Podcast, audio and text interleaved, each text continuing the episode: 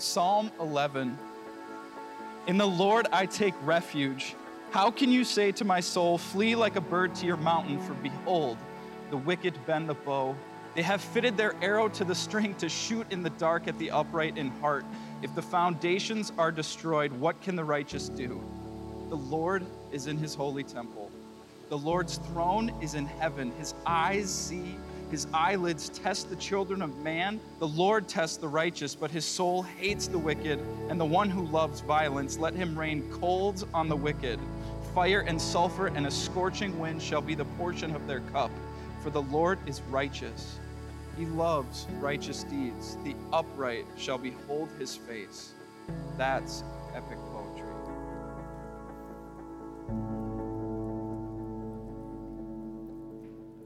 Greetings, friends. It is wonderful to be here. I love that we are one church, two locations. And so from your friends, brothers and sisters in Christ in Shakopee, uh, to you today, greetings. And uh, I just want to tell you that God is at work, and there are some fun things happening all over the place. And uh, it is it is just a joy to see that, not just in Shakopee, but also here, as you saw some teams being commissioned over the last few weeks, and even today, as they're going out and making a difference, as our youth are, are graduating and going out into the world. There are some exciting things that we get to be a part of, and that's fun. I need your help today, though. I am going to share a very simple Uh, illustration in just a moment. In fact, it is going to be uh, woefully short of uh, of what it could be, or maybe even what it should be. But I think the simplicity of it is going to help us to see the principle in it. So, would you be willing to work with me today a little bit, even knowing that it's going to be a little bit silly, kind of ridiculous? Are you okay with that? You're like, well, it depends what you're asking of me, Kenny. Uh, I feel like I'm going to get put on the spot. You're not, so you're good. Uh, but I want you to imagine for a moment that I have never used a chair, okay? This is the illustration. I want you to imagine I've never used a chair before. Sure, I've sat on the ground and maybe even uh, uh, knelt down, but I've never really used a chair. And so I have heard that there, there, are, there is this invention called a chair, and I have been told that if I use it, it would be very helpful to me. And so should I use it or not is my question. So I'm not sure if we should. But today, as I look around, I start to recognize some things that you're all sitting in chairs exactly like this one. And many of you are roughly the same height as I am, the same size, and so I'm starting to get a little more comfortable that perhaps I could use this chair. And my legs are kind of tired, and I'd kind of like to sit down, so I want to I see that your message and your example encourages me to use this chair. So uh, gingerly, cautiously, carefully, I sit in the chair. And I recognize that actually is everything that I hoped it would be. And I see that because I, I, I mean, I was willing to trust that because I saw you doing the same thing. I'm going to give you another scenario. In this other scenario, you are not here. You are not witnesses. I have heard stories of these chairs, and I'm told that's one. And in this setting, because I don't know how to use it, because I don't know what to do with it, I, I might try to sit on it. You can imagine me sitting on this chair this way. It would be terribly uncomfortable. I'm not going to do it. But it would be terribly uncomfortable, wouldn't it? It wouldn't take long before I'd go, you know what? It was just better when I sat on the floor. It was just, it was just better when I did my own thing. I've heard people talk about how good chairs are, but that doesn't seem to make sense. It, it doesn't really work for me. I don't know how to use it. Uh, I don't know how to apply this correctly. Now, you see the two examples that I've given, ridiculous examples, of course, but perhaps the principles are already starting to come alive in your own mind that, hey, in the first setting, I was able to enjoy this chair the way that it was intended to be enjoyed because I saw other people and I heard testimony from others about how to do it. But uh, when I am on my own, when I have to try to figure it out without the company of others, I maybe will misapply it. I could misapply it in such a way that I could hurt myself or injure myself, at minimum be uncomfortable. And I would say that that has been true throughout the world, that we have this amazing responsibility to share our testimony, to share our story, our faith story with those who have never experienced this faith, to rightly apply this faith so that they aren't hurt or injured.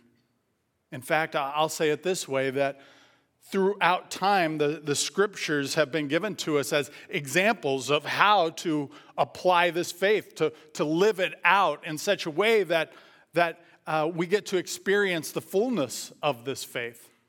But it's been given by people who have experienced this Almighty God. And outside of that, there are many opportunities to be hurt and injured, to misapply it, to misunderstand it.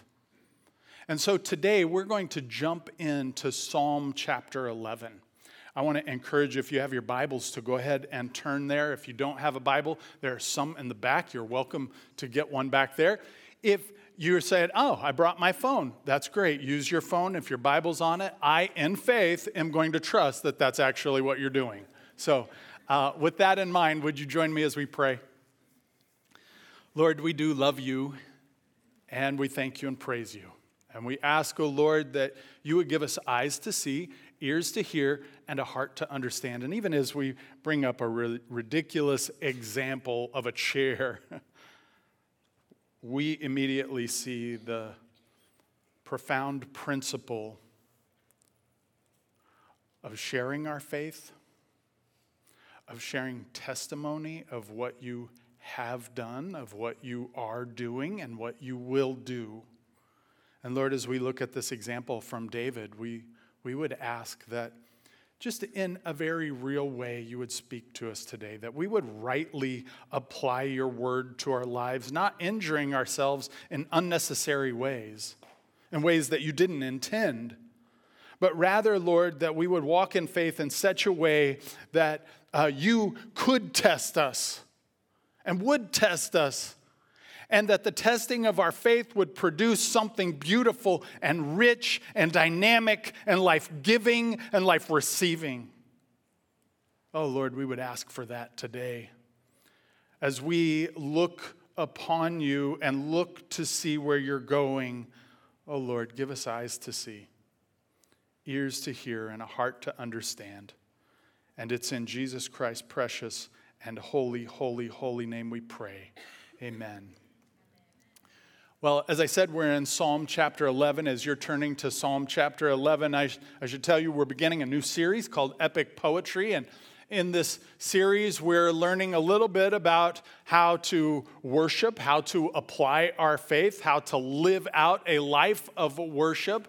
The book of Psalms broken down into five books. So these chapters are broken into five different books. The Uh, Psalm eleven is in the first book. In this particular book, uh, the authors are going to identify some distresses, some things that cause uh, them to be uncomfortable and at times even perhaps waver in their faith. Uh, not just that, but we're also going to see how we can be confident in the Lord because of the testimony of those who have gone before us. As I've alluded to, we recognize that the scriptures tell us that we are surrounded by such a great cloud of witnesses and that, that we are a part of a body. And that as a part of this body and surrounded by such a great cloud of witnesses, we have stories, narratives, not made up things, but rather true stories, real stories that we can apply to our lives as we better understand them. Psalm chapter eleven is a psalm of David, and, and many theologians believe that uh, David is in this unique situation where the palace is under siege. And as the palace is under siege, some decisions are having to be made, that there is a coup that is coming from without to within, and decisions have to be made. What will the leadership do? How will the king respond? His advisors come to him and, and make some suggestions. And David is stuck with having to make a step of faith despite their suggestions. And in that place of making a step of faith, he's going to have to have some concrete answers. And so you're going to see the movement of this psalm go from a statement of faith to some fears regarding the circumstances around David, and then to some facts that, that are absolutes that David can then rely on as he takes his step of faith. Today, what I'll do is we'll read through this again. I'll speak to a few things regarding this passage, and then we'll walk through it as we break it down and better apply it to our lives. You ready? Three of you are ready? That's great. Really, really appreciate you three. Uh, ready?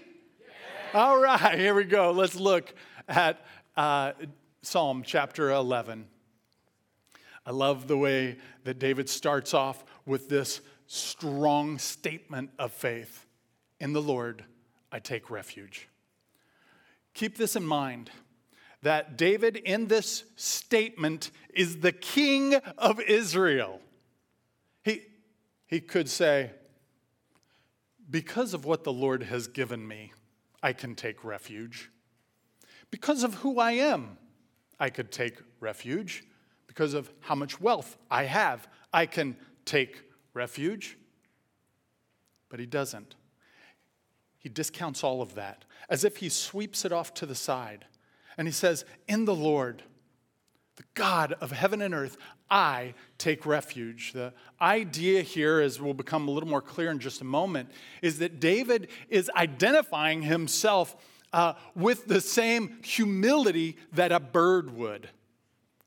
A bird that has predators, perhaps even hunters who are after it.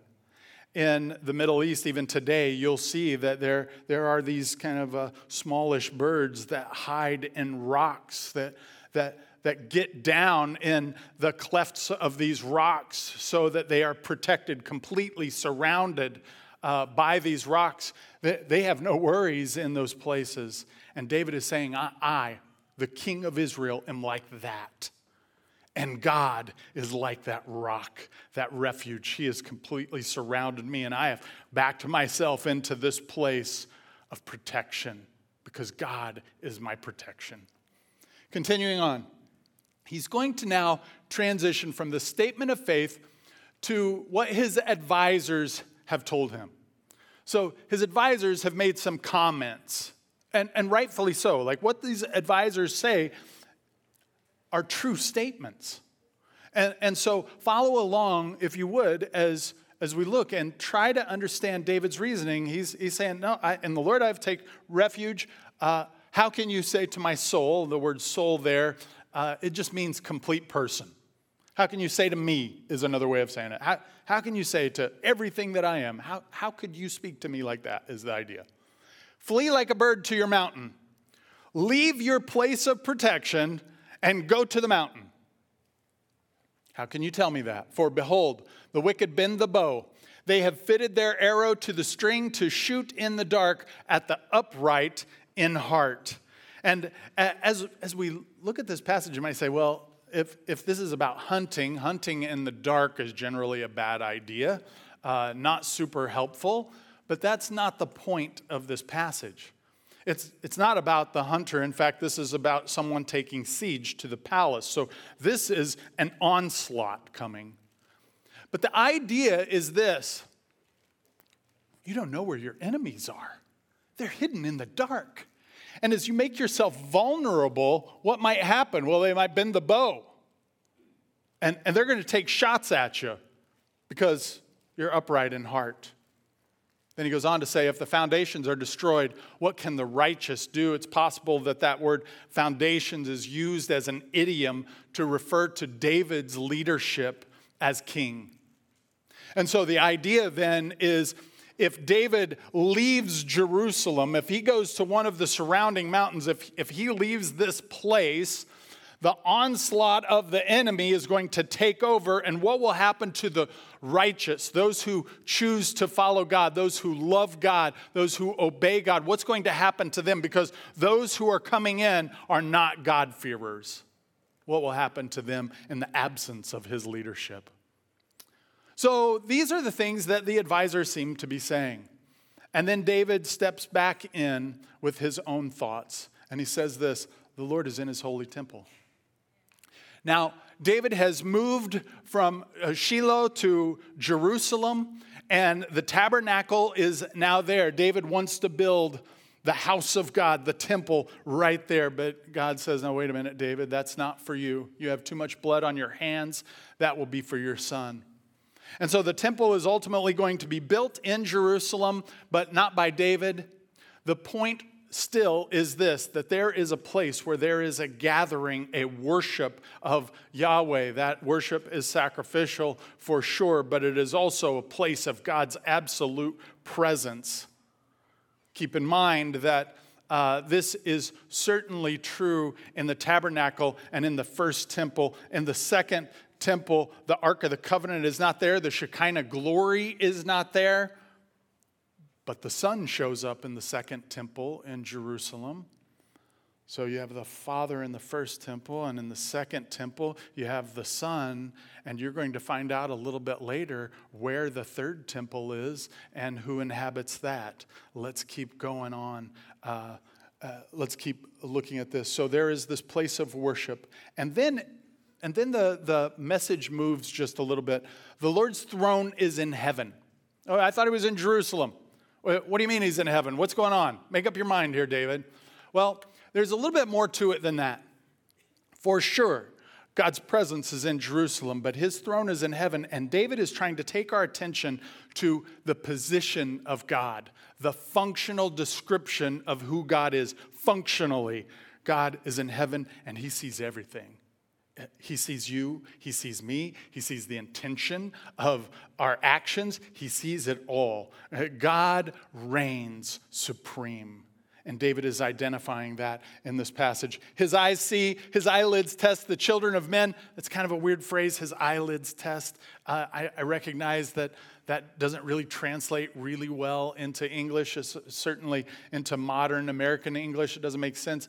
This term is often just translated as eyes. And so we get the, the idea that David is using this poetic language to say, to really emphasize that God sees you. God sees you, he sees you, he absolutely sees you. Okay? And then there's this matter of testing, that God tests. Now, some people will uh, use another word here. And if you do this, it's wrong. I'll just tell you. And it's the word tempted. Testing and tempting are two different things that's identified in James chapter one. There is a testing of our faith that is good. It produces fruit. It produces uh, richness. It's like purifying gold. That is testing a person. Tempting is something different. Uh, a great example, an easy example for us to understand is that in the garden. God tests Adam and Eve by saying, this tree you cannot eat of, the tree uh, of the knowledge of good and evil. You cannot eat of that tree. That's a test. It's to prove their faith, their growth. Tempted, Satan shows up and says, did God really say that? Nah, he just doesn't want you to be like him. Come on, what's the big deal, right? Like, that's temptation, different. It's also coming from different places too, right? Okay, verse five. The Lord tests the righteous, but his soul hates the wicked. Oof, we don't really like that. We're not supposed to say that word, hates. Uh, but here, this word hate is even connected with God. So how can God hate and God can love if it's true that God is love? Like, that's a part of his character of who he is. How can he love and hate? Like, that, that seems like putting light and dark in the same place. It doesn't really make sense. It can't happen. So, so what does this mean? It's a good question. Well, we are talking about two different things.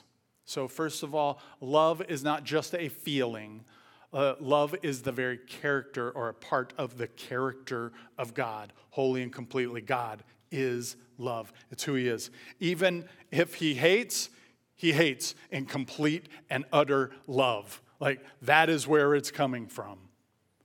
We also recognize that this word hate is used situationally. It's associated with a feeling. It is one of those things that is, okay, this action, this behavior is what God hates. This is not judgment yet, but it can become judgment. So God's soul, his whole being, hates the wicked and the one who loves violence. Those who are operating outside of God's plan, his perfect will, the reason that he created, the reason that he designed, those who choose to not be obedient uh, to God as they are choosing that disobedience, God hates that. We find out that that is true with Esau and Jacob. Jacob, God loves because why? He takes this step of faith, even though sometimes Jacob does some really ridiculous things. And Esau, who doesn't care for what God has said, who doesn't respect what God has given him, uh, uh, God hates. Why? Because of these, these actions that are associated with it. Continuing on, let him rain coals on the wicked, fire and sulfur, and a scorching wind shall be the portion of their cup. You know, almost conjuring up this the the the word picture of Sodom and Gomorrah being burnt up. And then he goes on to say this about the character of God: the Lord is righteous. If you have your Bibles, I want to encourage you to underline that. The Lord is righteous, and here's where it becomes even more clear. He loves righteous deeds. Uh, the, the word there that's used in Hebrew is the same word that's used for almsgiving. Almsgiving. So what is almsgiving? Almsgiving is when you know that there are people in need, then you offer uh, resources. Primarily it's financial, but there are other ways of offering resources to people who are in need. Uh, uh, that's almsgiving. So let's keep it a little more clear. There were groups of people who didn't have resources to live. They, they didn't have food. They didn't have shelter. And they were completely dependent for a variety of reasons on the good nature of other people. That is called righteousness. It's the same word for almsgiving. How is that completely fulfilled? Well, obviously, it's, it's in Christ, right? While we were yet sinners, Christ died for us, right? We see that the, the Lord extended this righteousness, this almsgiving he gave to us. He's the uh, perfect picture of what this word, this term righteous, really means. So while we were yet sinners, when we couldn't save ourselves, when we were absolutely dependent on someone else because we were uh, we were in sin and dealing with the consequences of those sins, uh, sin and death was our lot. We had no victory, not because of who we are, not because of how much money we had, not because of where we were born, uh, not because of the place that we were born, not because of the jobs that we had. Nothing could save us. We were absolutely dependent on someone else for salvation. And that's where God showed up. That's almsgiving. And that's the picture here that is given. He loves righteous deeds. He loves it when those who have look for those who have not and care for them, especially as it relates to their soul. The upright or the level shall behold his face. It's a unique term in Hebrew, the, the, the term face. It's, it's used a few different ways. It certainly can mean to look at someone's face, but it can also mean to look at where someone is going. Similarly, in Exodus, Moses says, "Show me your glory." And God hides him up in the rocks, right?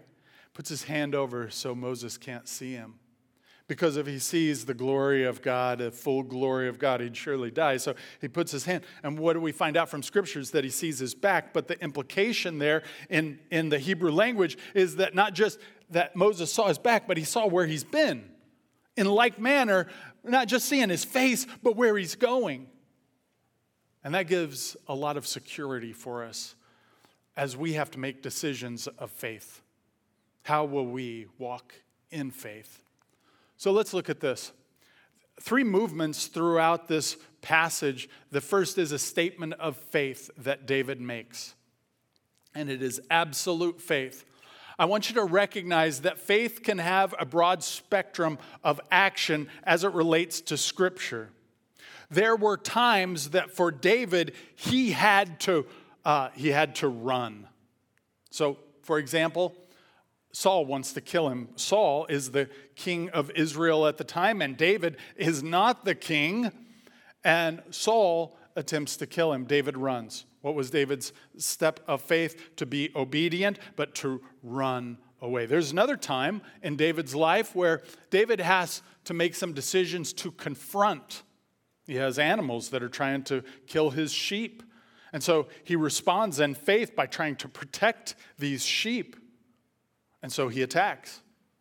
Uh, another time that is similar, because David had Uh, walked in faith and had seen God at work, there is this giant who is calling out curses to the God of Israel. And as a step of faith, David confronts the giant. And you know the story, how David gets the victory in God. God rather gives him victory. So faith can look a few different ways. For David in this moment, as there is Uh, as the palace is being sieged, as there is a coup taking place, David recognizes that he has to back in to, uh, to the protection of God, that God is his refuge. In the Lord, I take refuge. Not on my ability to hide, though David had done that before. That might have been a very natural response even. Well, I'll just go hide. But in this setting, in this situation, he's able to discern God's plan, and his step of faith is to brace himself in God's protection and to stay. It's a step of faith.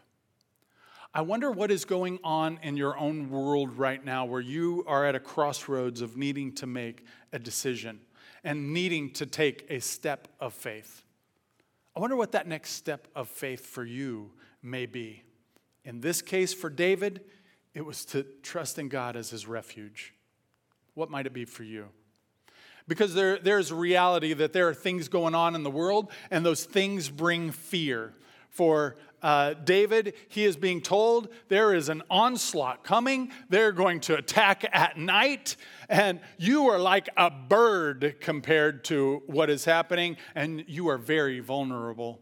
And David recognizes that, and those things are absolutely true. Yeah, we are being attacked. Yeah, I could die. Yeah, those things are true. And then what happens to the people around us if this godly leadership leaves? Then what? And these are all realities and questions uh, that are swirling around that have to be answered. And so I would put that also on our lap, of saying what's going on in our world around us. Maybe it's health. Maybe there's something going on with your health right now where you're you're having to make some decisions like, oh, Lord, I need to take refuge in you because uh, the medicine's not working, the, the doctors don't have answers, wh- whatever it is, or the doctors do have answers and it looks grim. Maybe all of those things are true. They're swirling around. Maybe it's a broken relationship and, and people who, boy, they just they, they just don't represent you fairly. They, uh, they're not listening to you. You feel underrepresented. You feel attacked. You feel rid- ridiculed. Maybe those things are happening around you. Or maybe it's what's happening in the world today. I actually didn't plan on sharing this, but I think I will, and I won't charge anything extra. Okay, is that fair? The Supreme Court uh, recently ruled on the validity of uh, Roe v. Wade and made abortion um, not constitutional, right? So states, you can do that. We can do that for, for Christ's sake, for the sake of life. But hear me out on this.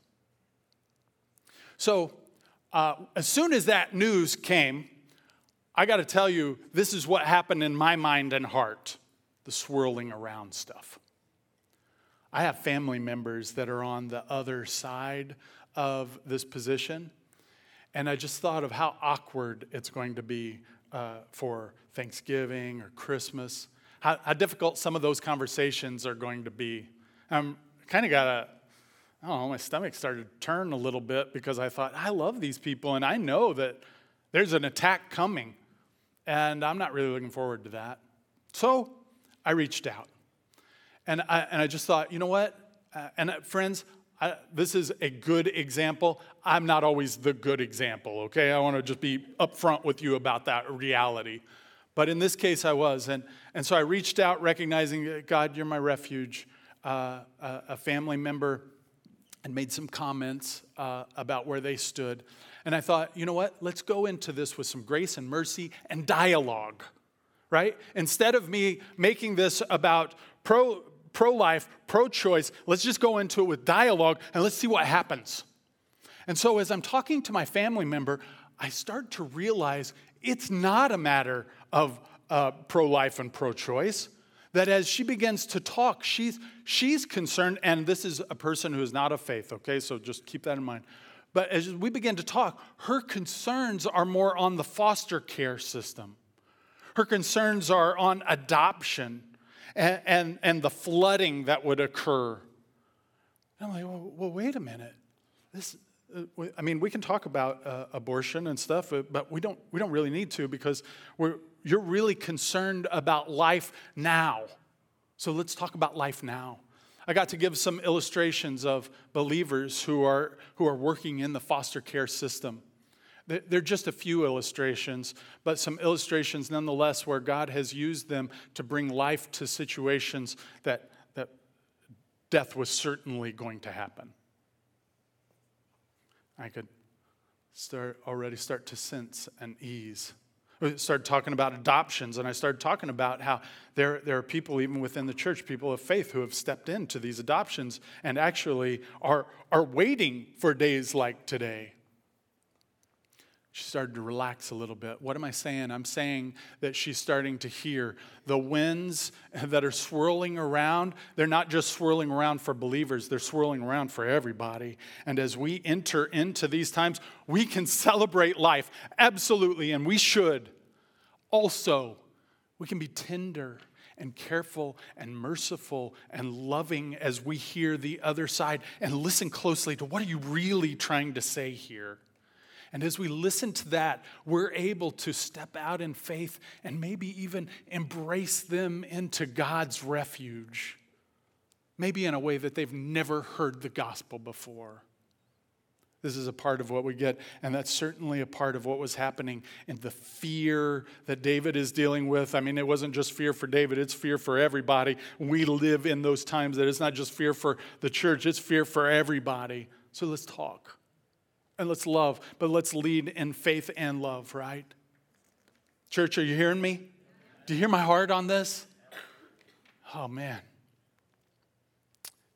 But we have to get back to the facts. Uh, this fear is always going to be there. It's always been there. It's probably always going to be there. If it's not this issue, it's going to be another issue. Someone said once, uh, we're either walking into a storm, through a storm, or out of a storm. And I said, yeah, that's probably true. Uh, there, there is that sort of sentiment in our lives, and everyone else is as well. So what facts do we have? Where, where do we go? David goes in this direction. He immediately takes it off of the situation and onto the Lord. The Lord is in his holy temple. The Lord is present. Well, I mentioned earlier that there was the first temple built by Solomon, right? And that the Shekinah glory of God dwelt there. And then there's the second temple that we see in the New Testament, and, and Jesus dwells there. Even Jesus makes this comment in John chapter two. He says, you destroy this temple and I'll raise it up. Talking about his body, talking about himself, that he's the temple. Well, that uniquely has been passed on to the church. So much so that when Paul is writing to the church in Corinth in First Corinthians chapter six, starting in verse nineteen through twenty, uh, Paul refers to the believer. He says, Do you not know that your body is a temple of God? It's the place where God dwells. If you've received Jesus as your Savior, if, if you have called on the Lord, if you have entered into that faith relationship with Him, then the Spirit of God indwells you, and therefore you are the temple. The first temple, the Father dwells. The second temple, the Son dwells. The third temple, the Spirit dwells. And we experience Him now. We don't have to go to Jerusalem and hope to have some sort of sacrificial system that is waiting for us, that from the outside we get to experience God. We can experience God daily, united together in Christ because His Spirit dwells in us. That's a beautiful thing. David identifies that uh, intuitively because of the work of the Spirit in his life. And then he goes on to say, the Lord, the Lord's throne is in heaven. Don't forget the reign of God. God's in control. But these winds and waves, this situation that I live in, my health, my relationships, the government, wah.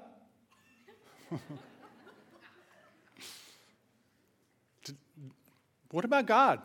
God didn't go, oh, I didn't know that was happening. Why didn't somebody tell me? Uh, he doesn't do that. He is keenly aware of what is happening. In fact, He's engaged in what is happening. It may be to the glory of God what is happening. It could be that God knows more than we know about what is happening. And David identifies that. The Lord's throne is in heaven. And He sees.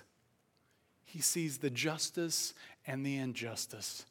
He sees our actions and the purpose, the reason, the motivation of those actions.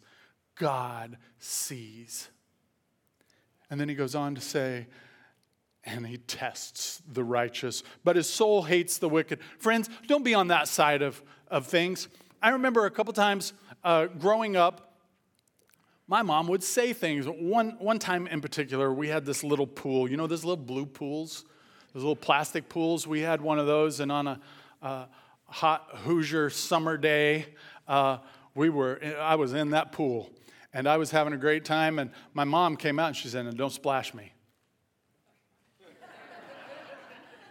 I heard splash me. That's what I heard. Uh, I splashed her.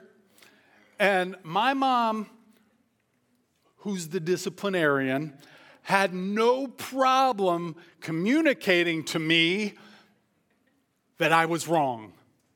And I remember thinking, I wish I wouldn't have done that. There were some consequences I wasn't really ready to pay in that moment on that hot Hoosier summer day. I don't want to be on that side of my mom. I don't want to be on that side of God. I want God to say, I, I hate your actions, Kenny. I hate them. What does it matter? Why do you love violence? Why? I don't want to be on that. And the Lord doesn't want His church to be on that side either. And so the Lord tests. I'm going to bop down to verse seven. For the Lord is righteous. He's the almsgiver. He is the, the giver of all good things, we're told, for those who are in desperate need, which is everybody. Some of us just are more aware of it than others. But all of us are in desperate need, like we are literally going to die eternally and completely without the work of God in our lives, which is exactly why God was willing to come in the flesh, that He was willing to die on the cross for our sins, that He conquered sin and death and gives life to anybody who would call on Him. It's, it's His alms to us. And once we receive those alms, we are now not just indebted to Him, but indebted to anybody else who would be in need and in need of such alms. And so we offer that freely. As it's been given to us freely, we offer that freely to others. This idea that the Lord is righteous and He loves righteous deeds because they reflect Him. How can we be children of God if we don't reflect the image of God? And we reflect Him in those places. Our responsibility to live out this faith and to share this faith with our very words is necessary as a, as a step of faith. that those around us would understand, oh, this is what faith looks like. This is how it's lived out. This is how I apply it. Because I see godly men and godly women who love the Lord, who are willing to offer this kind of righteous, uh, this righteousness to other people. Got it. Thank you. And then it says, the upright shall behold his face. Those who walk in such ways can see where God is going. Not just see God, though that would be enough, but we can see where God is going. His word reveals that, and we're able to uniquely see God is at work in this place, and I want to join him in this work. I want to walk where he's walking, even if it's scary, because I take refuge in this God. Hmm. As the worship team comes up here in just a moment, I want to encourage us as we transition our heart and prepare for communion to ask a few of these questions. A few of these questions that are associated uh, with Psalm chapter eleven. If you would look through them with me, I'd appreciate that. Uh, and as we prepare our hearts. First question, what fears keep me from living out my faith? What fears keep me from, what is going on in my world? If I was just a little healthier, maybe I would. Uh, if this relationship wasn't as bad, then maybe I would. If my job would just, then I would. If only this. What are those fears? Let's just be honest with ourselves and address those fears. What facts do I need to know and believe that help my faith? What facts? I'll give you some. For example, I know that God is love. I know that God does love me. I know that God is just. I know that all things work together for the good of those who love him and are called according to his purpose. I know that his word is true. And because I know those things, there are elements of my faith that I, I that I can just kind of go to relatively easily because I know some facts. This God is good. This God is love. This God is just. This God is holy. This God is calling me to himself to follow him where he's going. I want to be obedient to that. Why? Because of the facts. What are those facts that you can hold on to? What is our next step of faith? What is our next step? For some of us, it may be simply just to receive Christ as our Savior. Like, I've been holding off, uh, but I, I get it. I need to respond to Jesus. I understand I'm a sinner. I understand that I can't save myself. It makes sense.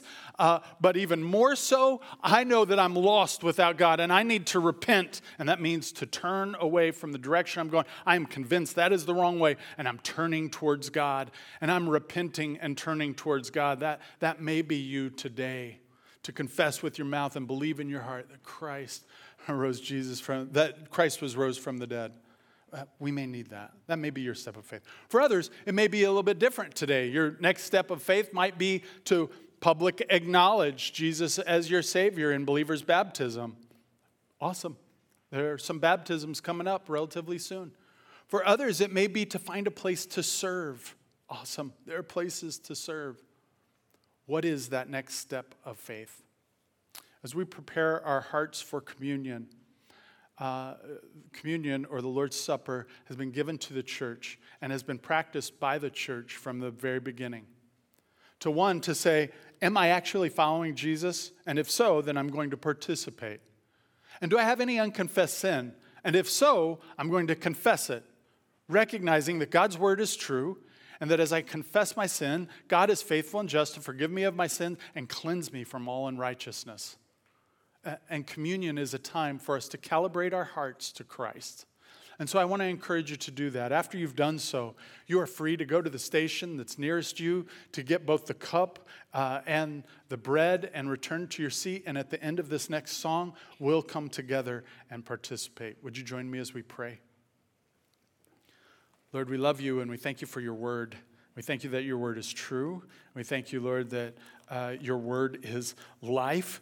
And uh, even today, we are thankful for the testimony of men like David, who didn't always walk this thing perfectly, blew it many times, but also loved you and repented and came to you. And so, Lord, in like manner, we come to you today. We're thankful for the cross. We're thankful for sins forgiven. We're thankful that we can stand before you r- rightly because of your work, because of the alms that you have given that we receive. Not something that we could earn. And so, Lord, in you we take refuge. And so today, Lord, as we do just that, we ask that you would uh, clean our hearts, that you would create in us a pure heart, O God, not because of who we are, but because of who you are. We love you, and it's in Jesus' name we pray. Amen.